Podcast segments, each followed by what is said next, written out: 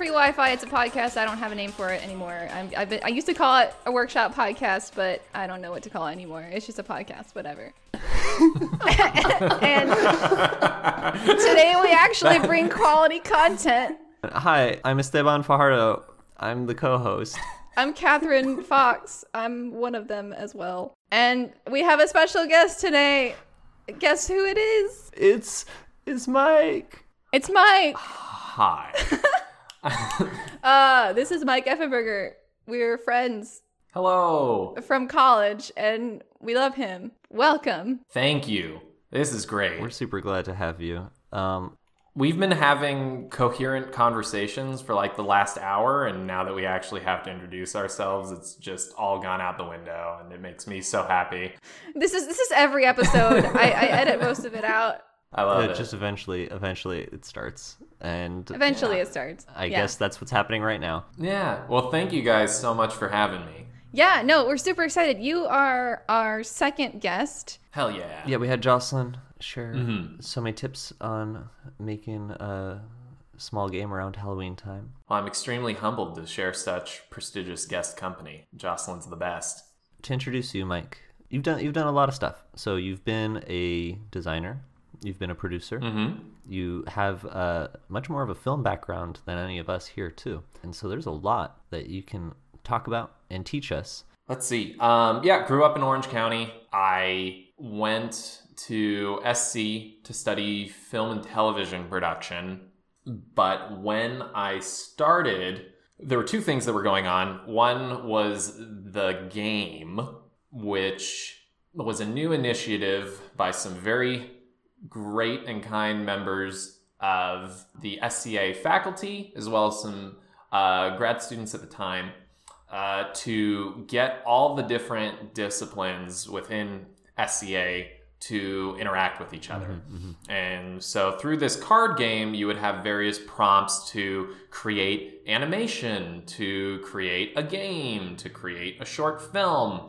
And you would all combine your collective talents to form this Ultron of multimedia. and it was a ton of fun. And through that i started to get to know the- imgd students and scene. In addition to that i attended indiecade for the first time. And it was this really eye-opening um, experience where i would see all of these independent developers whose work was really influential to me if not just outright enjoyable and to not only get to interact with them but see how like human they were and how little pretense was accompanied with having a discussion about their work and about potentially entering the industry. It was the authenticity that you, Yeah. I, I was humbled by the authenticity and the generosity and the willingness to share not only company but knowledge. Um, that was something that was in entertainment seemed so rare that I knew I wanted to work within that field.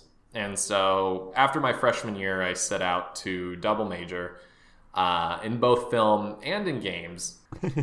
Um, it was a lot. Yeah. was, there was a lot going on. And by the end of it, um, yeah, I ended up directing a thesis film while also serving as a designer on a thesis games project called Howie and Yarla, which is one of my favorite projects that I've worked on. And uh, from working on Howie and Yarla, um, kind of solidified a working relationship that I already had with some of my best friends at the time, uh, and then kind of took that energy and channeled it into creating a project for the Dare to Be Digital Festival, which we wanted to do after you guys uh, went through it and seemed to have like such a great time. So we made a little project called Ectoplaza, And didn't didn't Ectoplaza didn't you release you released that? Yeah, it came out on the we Wii did. U. It came out on the Wii U. Yeah, and that kind of helped me establish some contacts at Nintendo, uh, which were uh, which we then kind of used to help uh, get uh, a later title that I worked on, Aegis Defenders, onto the Switch platform, which was great and a really good fit for that game. But yeah, after Dare to Be Digital, um, we got a contact with Nintendo. I kind of hustled around uh, like PAX and other conventions that I was attending or, or speaking at um, to be able to bring it to a platform and kind of m- manage to make that work. Um, I'll, I'll do a brief detour to elaborate on that a little bit. So, if you're an independent developer and you think you're in a somewhat similar position where you're like, hey, I've got this game, um, but I, and I want to get it onto a console platform, but I don't know how to do it. Um, if you go to PAX or GDC or any sort of games festival where a big publisher is present and they also have an indie floor showcase, more often than not, there are representatives of the company on the show floor. And I, I didn't really know kind of what I was doing. I just knew I wanted to find a Nintendo person, show them some footage.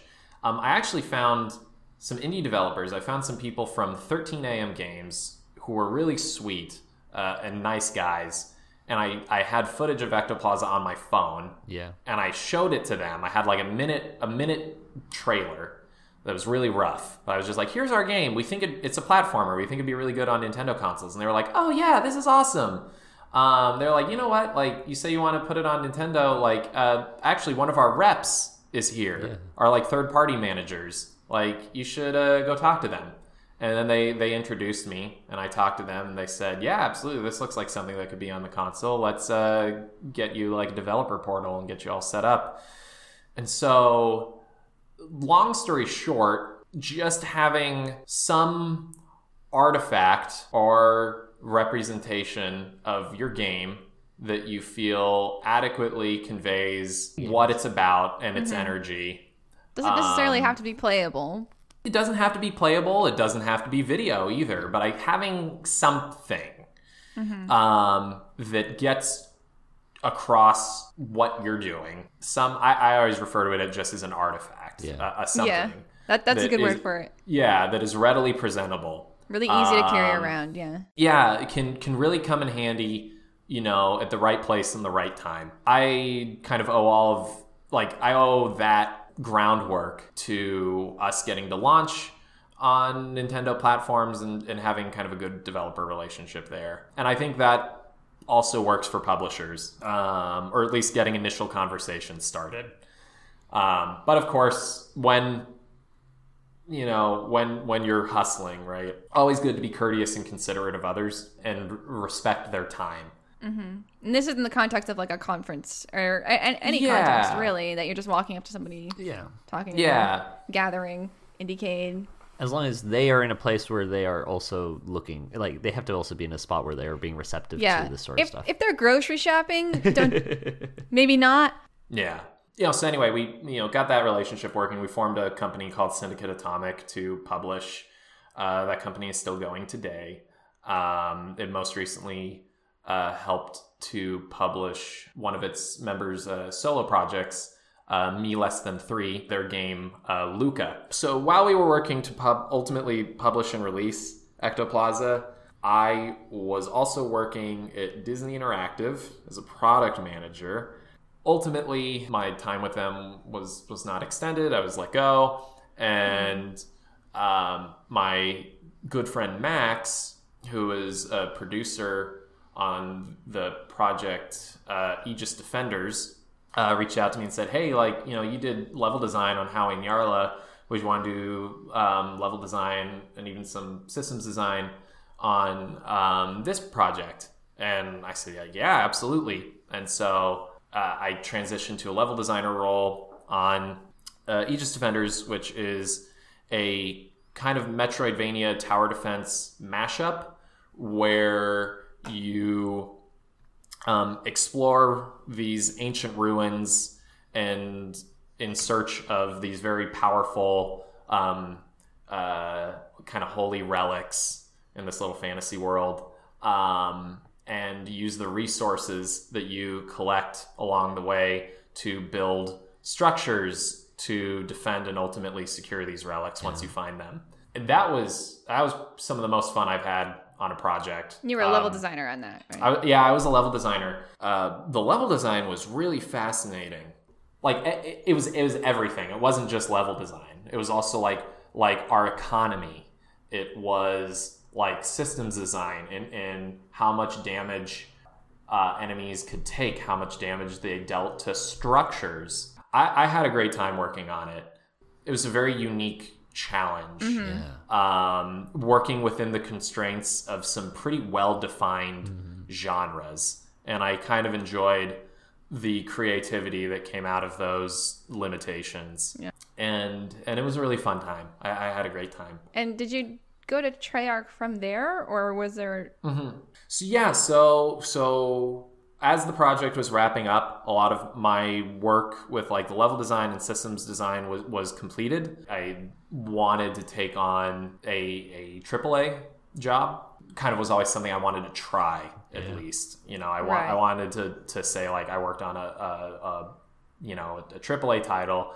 You know, especially if it's in a franchise that I was already you know somewhat familiar with, and so I had an opportunity to start at Treyarch as a uh, production coordinator, which is an entry level production position in uh, the AAA space.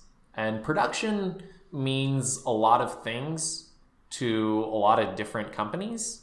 Like, for example, producers at EA actually have a lot of uh, creative stake in a project. Whereas at a place like Treyarch, um, pr- producers are really kind of strictly interested in, you know, if the development team is shipping a game, the production team is shipping a development team.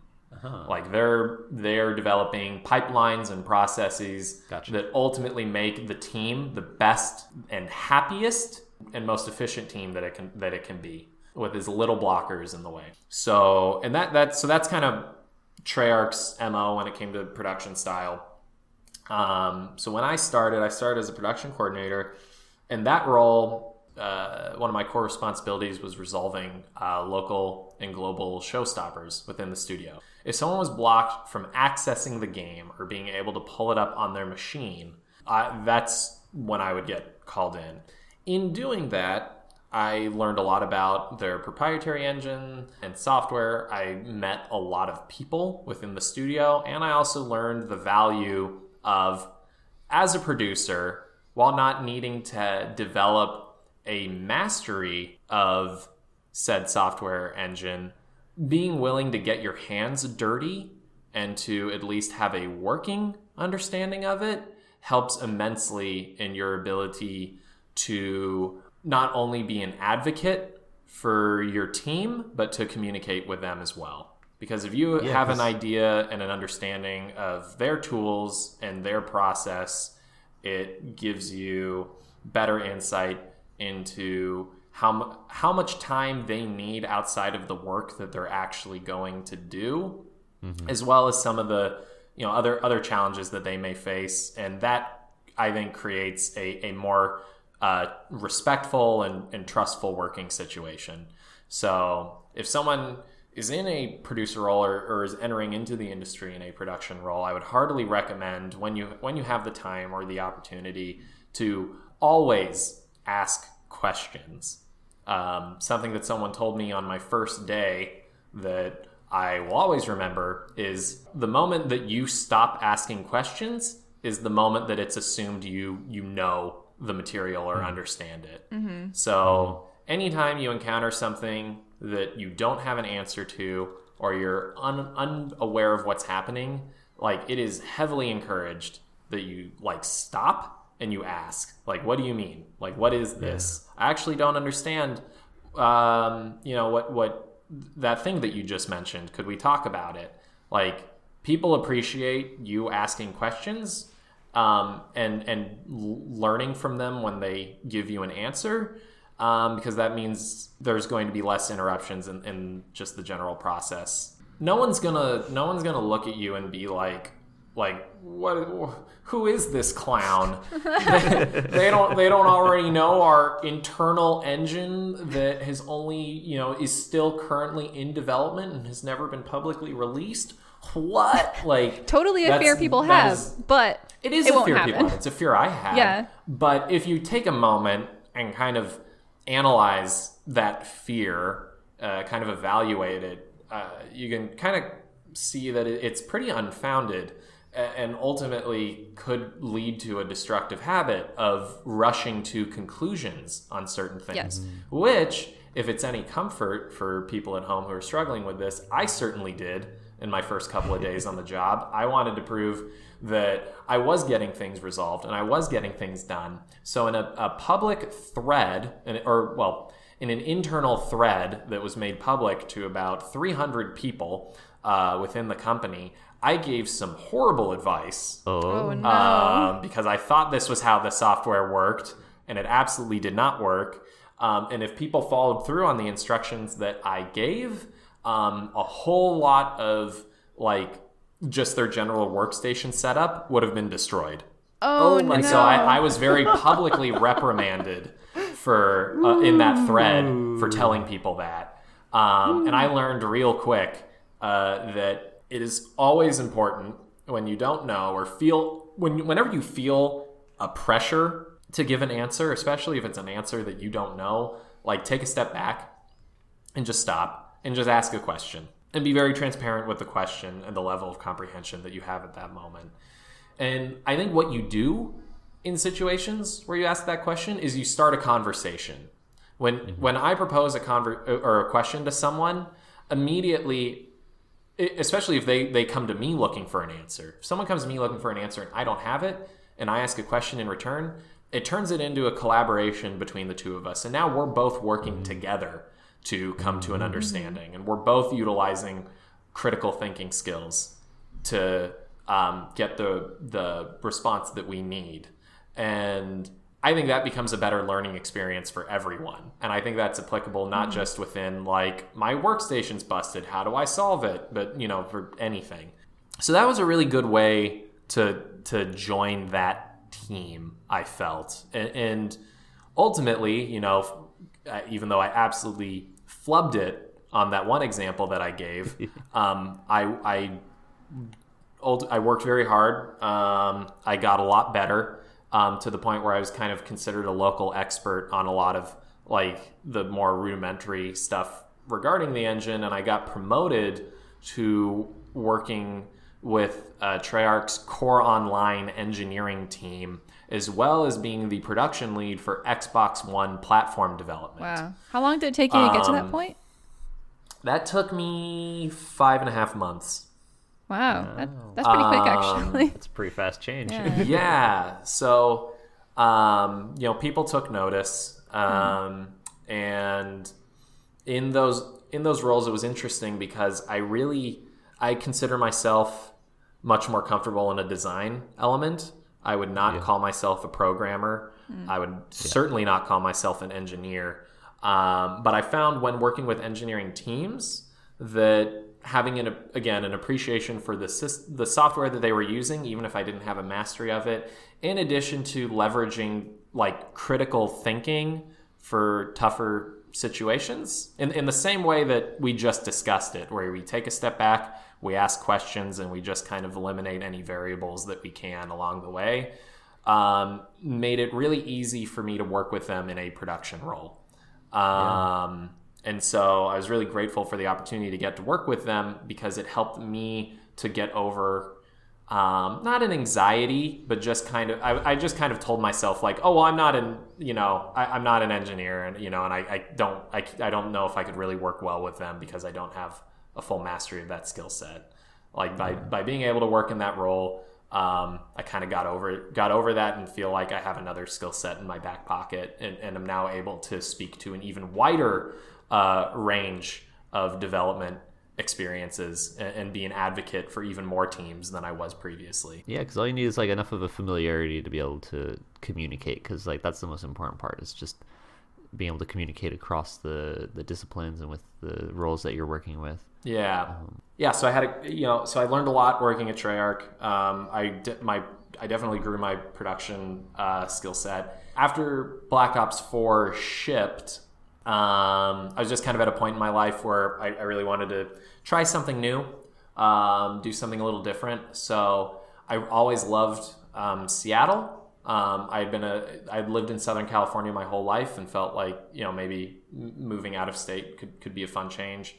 Um, so moved up north, and then just recently got a uh, job offer to work uh, with 343 Industries on Halo Infinite as a producer. Woo! That's so exciting. Thank you. Yeah, I'm really excited. Uh, Halo is one of my all-time favorite franchises, and as a kid, um, I was so invested in it that it got me to start writing writing short stories around the universe. made There's, fan I definitely, I do have some fan fiction God. of Halo out there in the wild, You have Halo. and it's horrible. What's your fanfiction.net handle? Uh, I never published it. It was just stuff that I had at home. That's fair. Um, but you know, I s but it started getting me to think critically about stories and storytelling. Um, and then I also um, got pretty involved. Uh, at, when Halo Three came out, there w- uh, there was a mode called Forge, which is like a little map editor Yeah, and mode yeah. editor, and I made a lot of stuff in that, and some of it got pretty popular actually.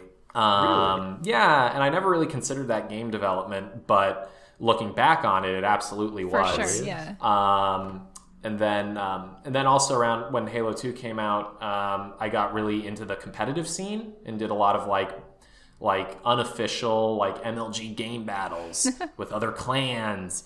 Um, and so I kind of got the whole. I feel like Halo kind of gave me the whole range of experience when it came to a game like being a player and like you know like Bartle's like delineation of player types. Like I feel like Halo for me hits like just about everyone. And it's cool because the role that I'm in, I'm going to be a producer on the Sandbox team.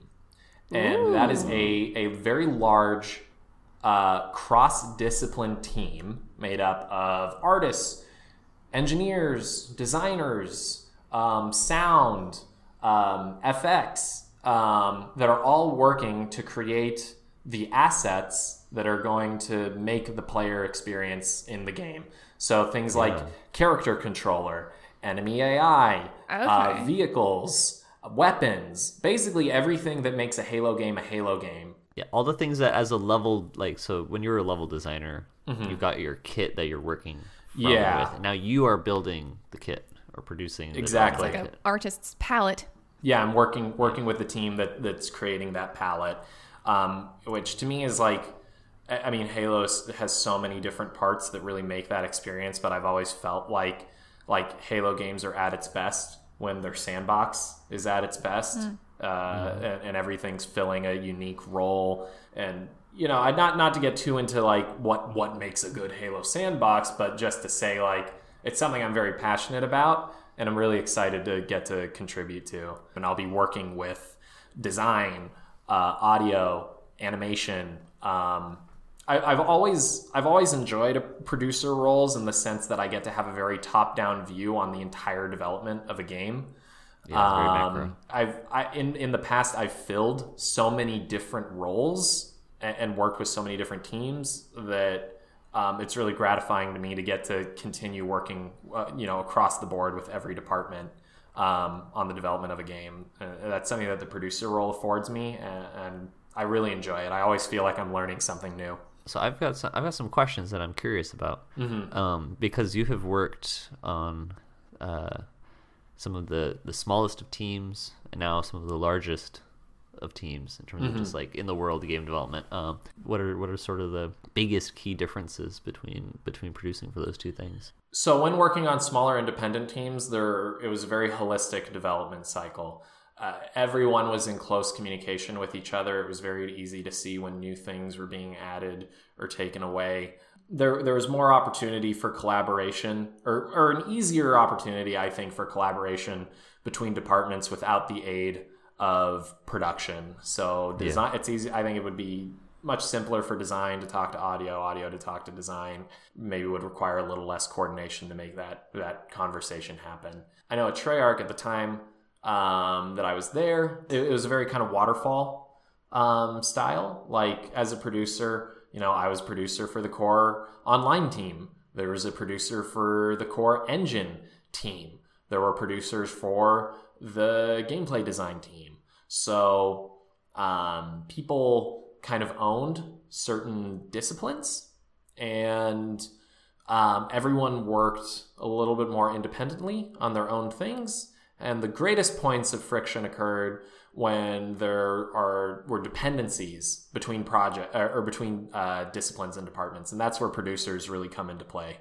because um, they help to mitigate those uh, dependencies, try to identify them well in advance of any sort of due date, um, and isolate them and figure out at what point in the pipeline or, or roadmap for whatever feature is being developed that those dependencies need to be tackled across teams. That I, I think I think is was a big part of it. Although I say this, and and I know that I like a lot of major uh, studios, at least their production teams are looking to move kind of more towards a, that holistic development uh, mindset that I was mentioning earlier with um, that I'd be coming into with three four three, where you have a, a larger department. You know, let's just say like the sandbox team, for example, and you have a collection of disciplines within that department and then you break them out into subsets of features within that department and gotcha, everyone's gotcha. working together. So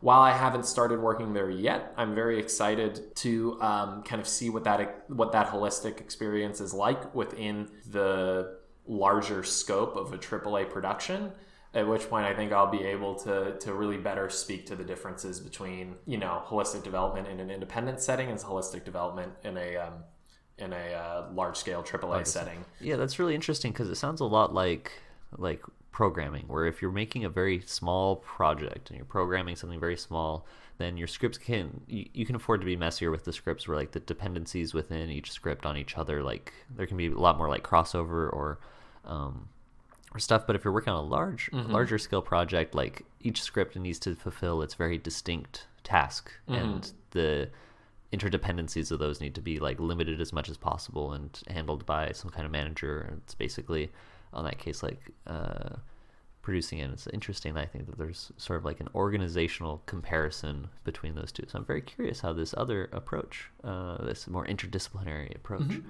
Uh, how how that works, but it sounds yeah. it sounds super cool. I, I think ultimately the difference is going to be uh, like anything at a larger scale. There's there's going to be multiple stakeholders involved in a decision, and there will be multiple reasons why um, a team would move in any one particular direction with a, a feature or an asset. There will be a, a lot of different needs to serve, and so being able to hone in on the most important needs or how we can satisfy multiple with one specific direction will be key. You know, it, I think on smaller teams, you want to make a good game and, and you want to make it, you know, for your audience and maybe maybe there are some marketing decisions involved, but those decisions are pretty transparent to the entire team.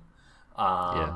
With something like Halo, which at this point is a multimedia franchise, that has uh, uh, TV shows, books, uh, games, arcade experiences.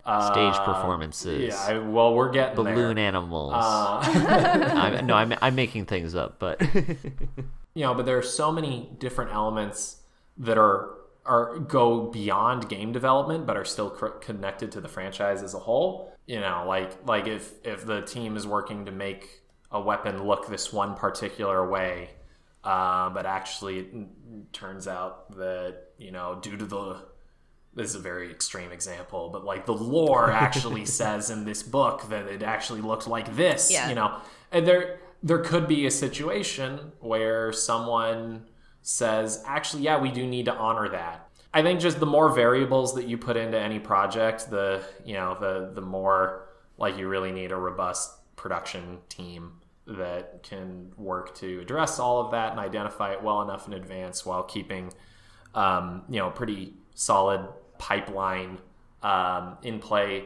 that the entire development team buys into and i think that's a pretty critical thing about production in general whether it's a smaller team or a larger team and, and this even talks a little bit about our idea of like coming coming with a preconceived answer to something. Like every team is different. Every team has different needs. If you come onto a team thinking that you know what's already best for them, it's going to be very difficult for the team to buy into that uh, that pipeline or process, and they aren't going to respect it. And that's where you start getting, you know, you're, you're late on milestones. You're, you're missing things. Uh, there's poor communication between the team because uh, they don't feel like they need to communicate because they, they don't think the current pipeline set up to foster that communication is, you know, even relevant. I think if you're a producer, you want to come onto a team, listen to what is currently working for them, what's currently not working for them, and what their number one concern is regarding the current development pipeline. Your concern becomes the immediate thing that you tackle and address in the next milestone or update if you can. And then they're, they're, the things that aren't working for them become your longer sort of roadmap that you work to, to wrinkle out um, and iron out uh, over the course of your time there in the way that designer is an advocate for the player, producer is an advocate for the development team. Like it's in their best interest to create an experience that works for that team. And so you really got to be be receptive to to their needs and, and to make it a collaboration with them. And whatever whatever development pipeline or production plan that you put into motion, it has to be something that they buy into. Along that line, you've worked in teams as a producer and as a mm-hmm. designer. What what sort of things have been able to make that relationship between those two roles easier? I think it's really important to respect and understand the need. Like, it's it's easy to micromanage when you're a producer. It's easy to stand over someone's shoulder and be like, "Where's that thing that we mm-hmm. talked about?" I my my personal approach, or at least the approach that really worked for me in you know in my previous production role, I, I did everything I could to be the least invasive that I could when it mm-hmm. came to their time in the office. I, I tried to streamline as much of the art, like communication between the team as possible so that they could just focus on their work. And it was very intensive work um, where they really needed to kind of be by themselves and they needed to think. Um, Let them get in the and- zone. yeah, and and and I wanted to respect that process. And I know that for me, when I was designing, right, um, and I knew that I had a deadline up, like I, you know, you could ask me how something's coming along or where it was going, but I, you know, like it's very hard to say until Yeah. like it's done and we play test it and we get some ideas of you know what's working and what's not. Like you you are making a product right? You are making something that you're going to sell and put on the market. But there's a level of artistry and creativity involved that is deeply personal and mm-hmm. requires a sort of almost almost like meditative element to it. Like there there needs to be a flow, right? Just on a more like personal relationship note that I really try to respect in the working relationships that I cultivate and do as much as I can to give people the, the time that they need and to respect their assessments when they tell me how much time something is going to take. I don't try and like like be like ah, but how much time can you really give me? The last thing you want to do is create a development schedule uh, or, or a standardized schedule and set of expectations that are built around them pushing themselves to their absolute limit because that doesn't Yeah. create good work. Um, so when someone tells you, "Hey, I don't think we're going to be able to make this," you know, like like really take that to heart and ask what what else can we do you know is there anything that we can move? Is there anything that we can cut? Is there anything that we don't need at this time? What can what can i do you know to, to work with you to make sure that you have the time that you need to make this as good as possible while still respecting the milestones that we have? You know worst case scenario we can push it. So that's something that i definitely took away from my design experience. Yeah, that's that's the secret to being a producer. Now we know. Now There you, you can do it. It's that easy. Any, anyone can do it. It's easy. I mean, that's the thing, right? Produ- production. There, there are a lot of social elements that are involved, Yeah. right? You're constantly taking the, the pulse of, of your team and how they're doing, or you know, or is everyone healthy? is it a healthy working environment and atmosphere? What you're developing is is a workspace. You're developing a, a, a solid team. So we're able, I think, to to look at games, and I, I can I can identify a game being like that's got some really good design, like some really great systems working out there. Like mm-hmm. wow, that's brilliant and stuff. We can look at a game and we can be like, dang, that art is gorgeous. It's a mm-hmm. beautiful, beautiful game. That game has good art. Mm-hmm. Is there a way we can look at a game and be like, that game's got some good production? That's a great question. I think I think a great way to answer that is go to the developer's Twitter feed. and go through their history and see how they were feeling. Is the team healthy? Are they really stressed out? Like it's it's the if people, there's a right? sequel, are they coming back? yeah, because great games have been made under absolutely miserable conditions, right? Yes. oh, absolutely, you know for sure. Uh, are are people staying at the company that they just worked with are they leaving en masse there are certain companies that have a certain um, aura about them right? Like Aura, you yes. yeah you know maybe that's a little i mean i'm coming at it from like a, a positive right? There are certain companies Right. that you hear about where they've got this like this legacy uh, uh, uh, of being a, this is a good place. Like this is a place that cares about its workers. And that's something that doesn't necessarily come from a project but maybe from multiple you know Right. it's I think a great way to tell if production's good is does the studio make another game? Like, you know, Another game with the That's same team, right? yeah. Do, do the people want to keep working together? Um, Yeah. Does the studio stay af- afloat? So I guess it's easier to identify bad production sometimes than uh, than good production.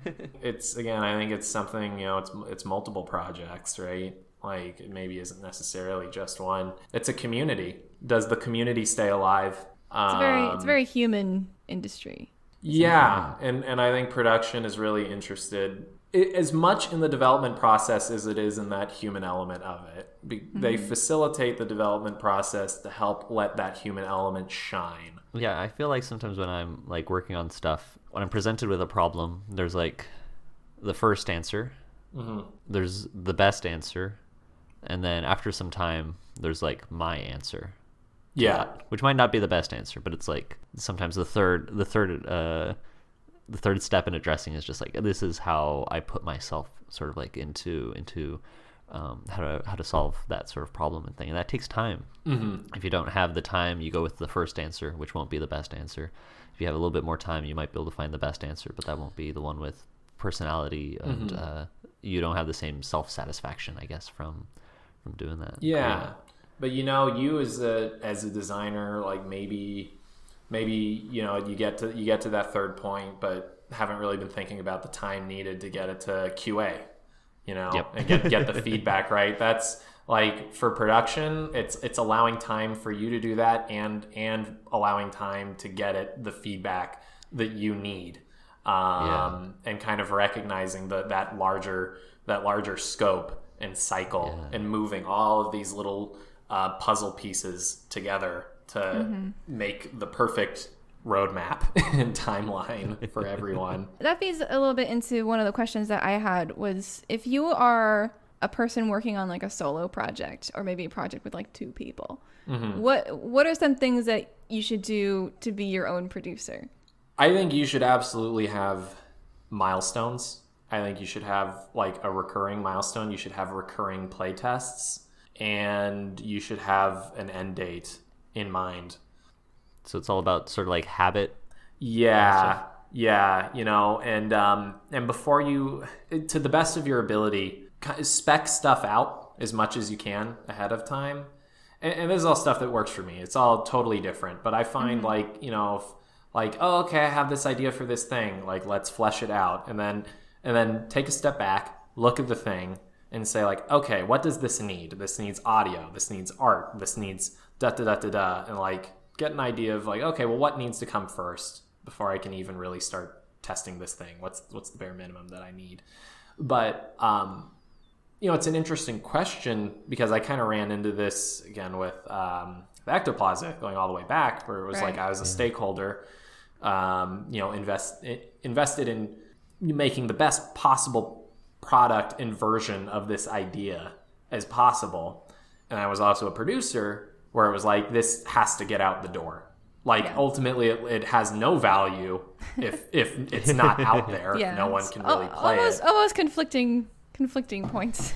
Yeah, exactly. It, you know, it's really if you're working on it strictly by yourself, like honestly, I think it's really tough. Like it mm. it, it was extremely tough for me and I I think I gained a, a very a much greater appreciation for the distinction between those roles of designer, stakeholder, producer mm-hmm. after trying to maintain multiple roles myself. How would you how would you manage that? Would you have like hours a day where you just do producing stuff versus just designer stuff, or would you just like juggle it all at the same time? I managed it poorly. I I would not call.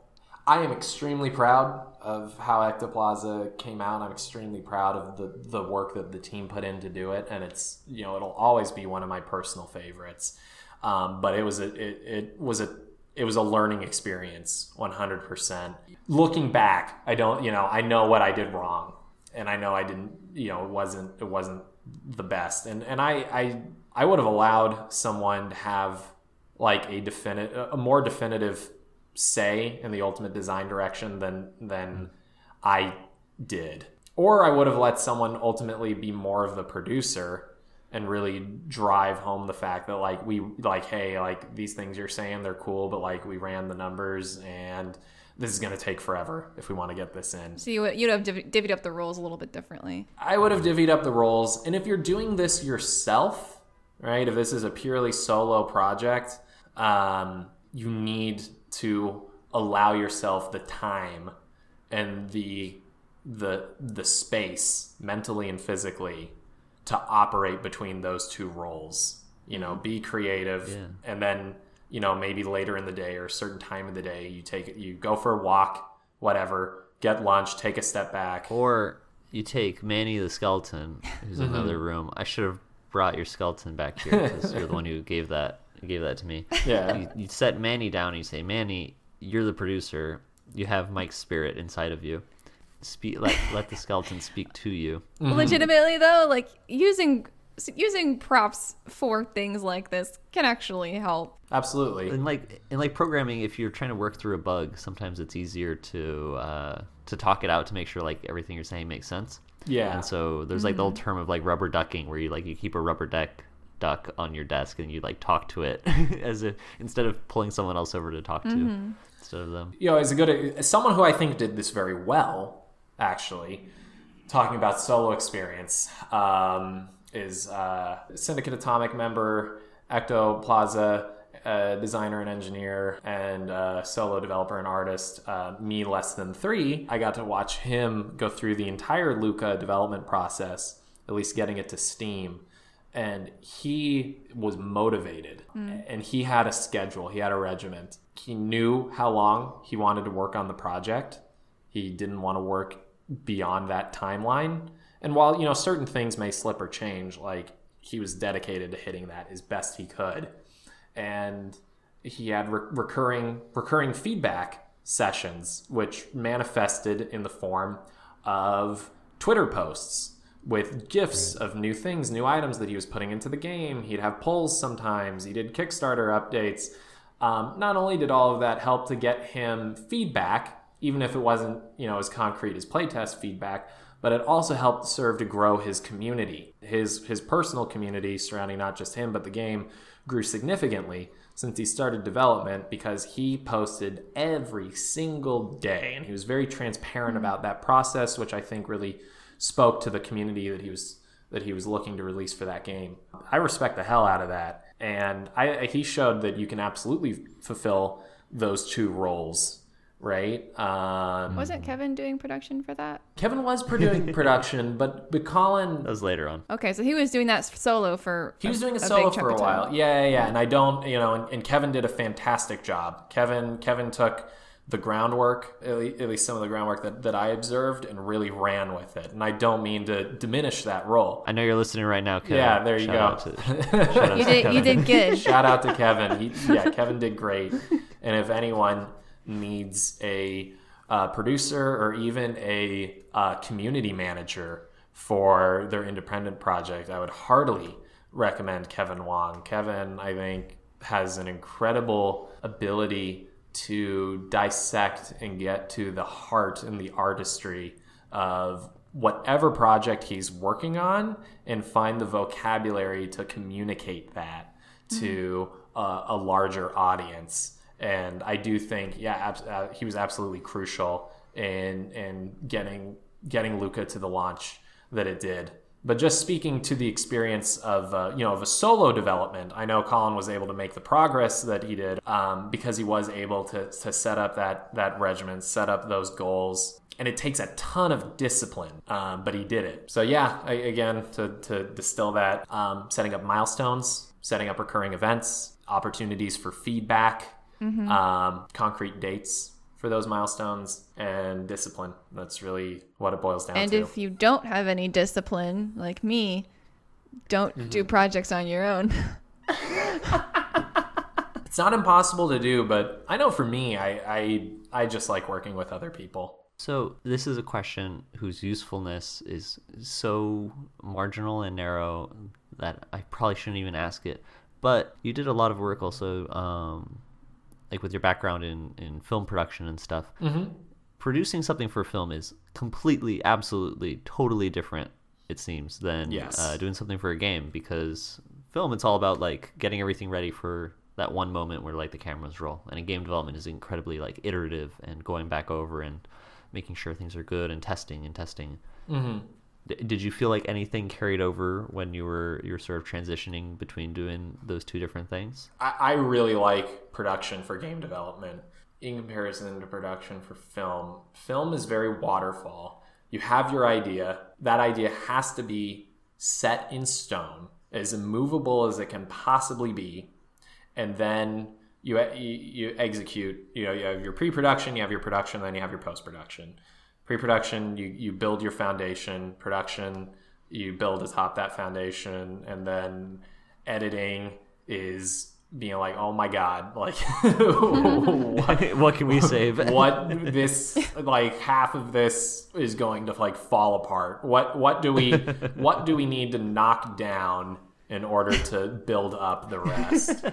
um, actually, you know, as far as like the relationship between film and and, uh, and game development. Um, I found the relationship between being a designer and being an editor to be very similar. Um, Really? I think in in both situations, you're taking, you know, pieces that I guess in design this isn't always necessarily true, but at least in the you know when I was working level design, I was taking the the props, the pieces that had been given to me, and I was assembling a sequence of events that the audience can enjoy and experience and trying to manage their feelings and expectations through um, the flow in which I was introducing things. And I found that process to be very similar to editing, where you're taking clips, you know, and you're managing how long do you linger. Yeah, you're managing pacing. You're you're managing audience uh, anticipation and, and um, expectation. I'm gonna go on like a brief tangent but Sure. uh, i've been reading through um, brian upton's situational game design book. It's a very slim volume. I think it came out fairly recently.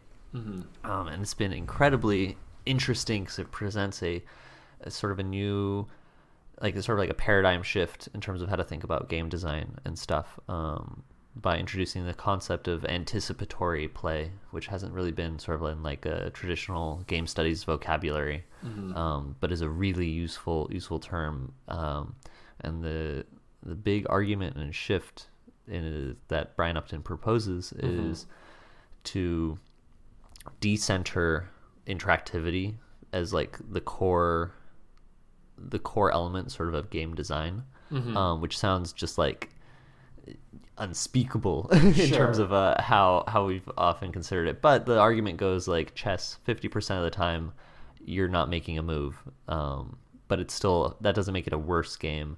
Having more interactivity doesn't make for better more game. Yeah. um, and so how do we talk about and analyze and design for those moments of downtime when the player isn't uh, making what we would consider consequential choices um, in terms of an action. And uh, really, what it comes down to is like making sure that those that that time where the player is isn't interactive, they're still very mentally engaged because they're dealing with anticipation, and that Yeah. that anticipation is part of the play itself, which was immediately useful in terms of like level design, because sometimes you don't want the player to do anything, but you still want them to be thinking Yeah. and engaged because there's foreshadowing or other sort of stuff. and that that just comes down to in my opinion just good storytelling when do you Yeah, when do you yeah. need to take a break right? When do you need to turn up the gas? Like th- there's right you know you know uh, light a fire under him right? The moment where a player has a chance to think can be just as engaging as when they're asked to act right? Yeah, think yeah. thinking and, and mental processing is a form of interactivity and engagement. The what happens within a work is not strictly where the work ends right there's so much that's happening outside of it Yeah, it's still active even if it if it's not interactive because a game might not react to that activity. yeah it's still it's still making sure that those moments that aren't interactive are still active Yeah. and um, engaging because that's what storytelling is is like Mm-hmm. you want your audience to be uh, uh, just on the edge of their seat Mm-hmm. um, or turning the page constantly because they have to know what's what's coming next and that's Yeah. because they are engaged they're actively thinking about You that know stuff what game does this really well that I've been playing a lot of? oh no what have you been playing Breath of the Wild, Legend of Oh. Zelda. mm-hmm. I've I've spent so much time just doing nothing in that game, just walking and just seeing Yeah. what I stumble across, just enjoying the world in general. Yeah, but your wandering is still very like Yeah. engaging because uh, there's an, there's a lot of things in that game that can keep your curiosity going. You never know when you're going to see something. Mm-hmm. Yeah, it's all just it's just curiosity that just keeps you going. So I, I think I Mm-hmm. think Breath of the Wild is a good example of, of what we're talking about. if if i think about breath of the wild too hard i kind of just freeze up and like Why? uh, start breaking down because like you said it's it's so good um, like it's it's other breath of the wild doesn't there's not too much that it does that really is kind of uniquely its own. There are a lot of other games that took that initial exploratory formula from the very first zelda and ran with it and set up a lot of open world tropes that breath of the wild then later learns from as well. But the way in which it the way in which it's able to communicate the feeling of stumbling onto a new dungeon um, or Yeah. uh, finding a big you know big bad right a big boss um, that would have previously been communicated via cutscene but instead feels organic Yeah, you just see that Yeah. Lynel out in a field and you're like, what's that? like a, a, a reaction to the player's agency and is like really really well paced in a way that continues to maintain my attention as i'm traversing these landscapes like it's just nuts It's, Uh, it really does feel like an adventure. I think they really Mm-hmm. they really nailed it. I, there are just very few moments in that game where I'm taken out of the experience. When I find something, it doesn't feel like it. It, it feels like I found it. It doesn't Right. feel like I like feel like you were, you were led there. And and the the act of finding it. It feels rewarding because it feels like the game wasn't expecting me to, even Right. though of course it was.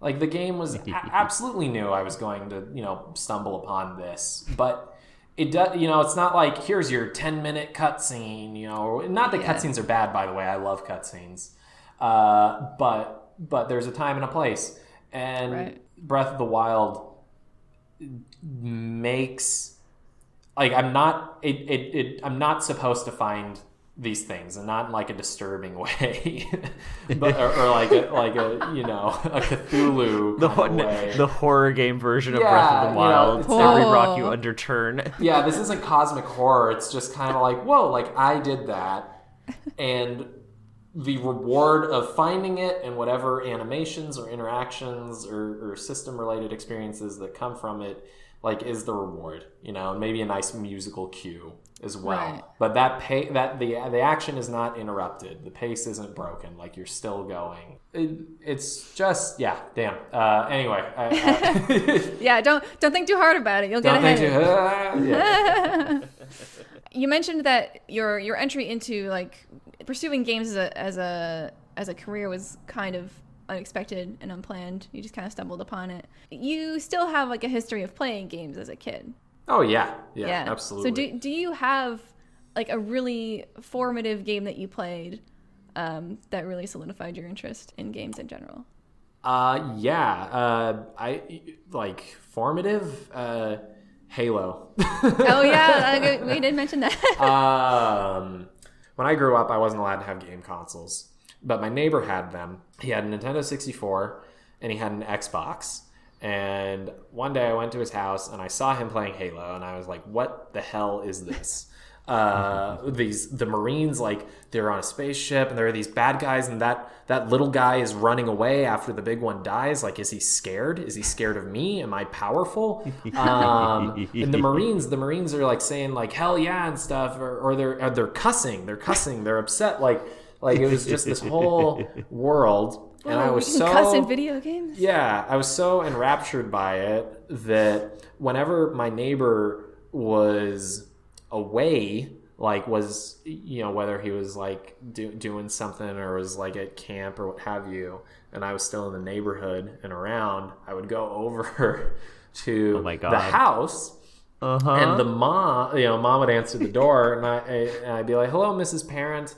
Like Andy said, it was okay if I went into his room and played on the Xbox for a bit, and she was like, "Oh, okay." And, and so I'd go and I'd I'd, God. I'd I'd open up his save file, and I would start to play Halo uh, because I was so invested, and he was not fond of that, which I right rightfully rightfully he he shouldn't you know is a bit invasive of me but i just had to get more.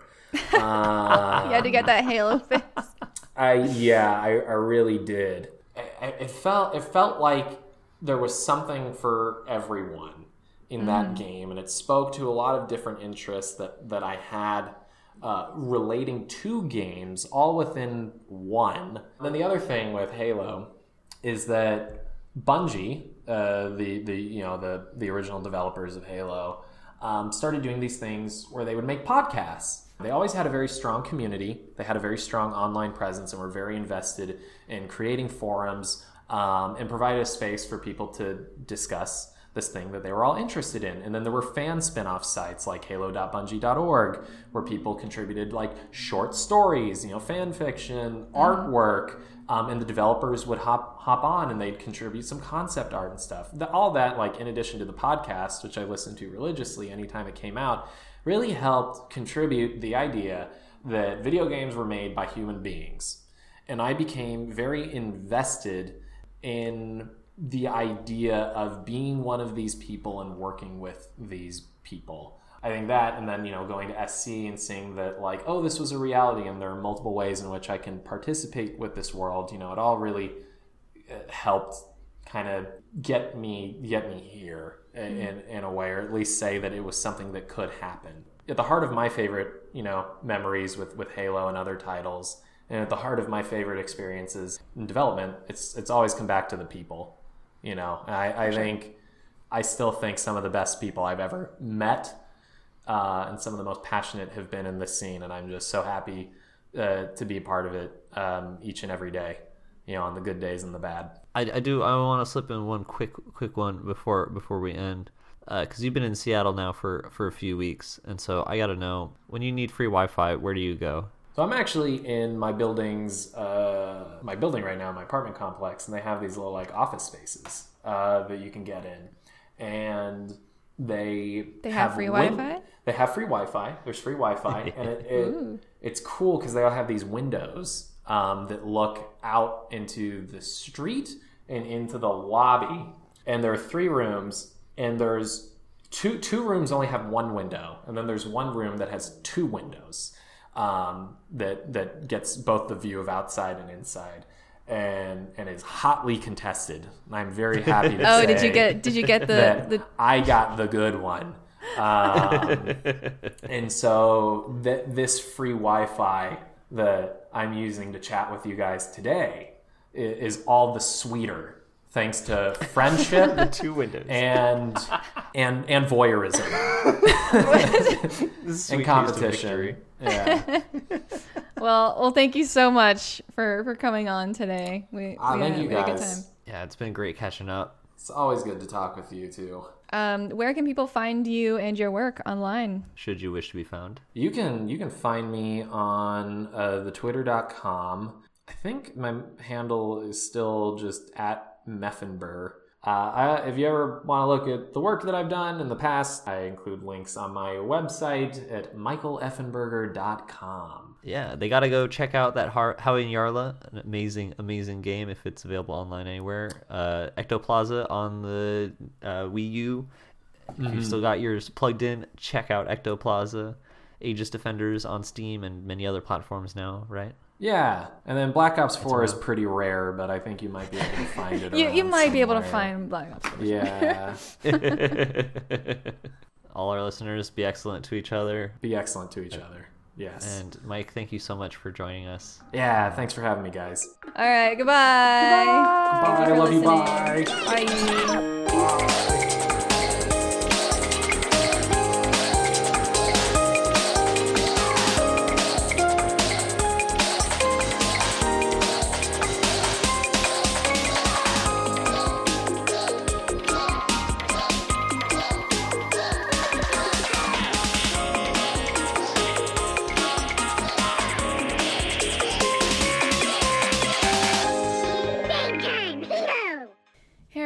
Thank you so much for listening today. This was a long one. Our guest today was Michael Effenberger. You can follow him on Twitter at Meffenber. Um, our Twitter handle is Free Wi-Fi Podcast, and our theme song is Free Wi-Fi by Clover and Sea Life.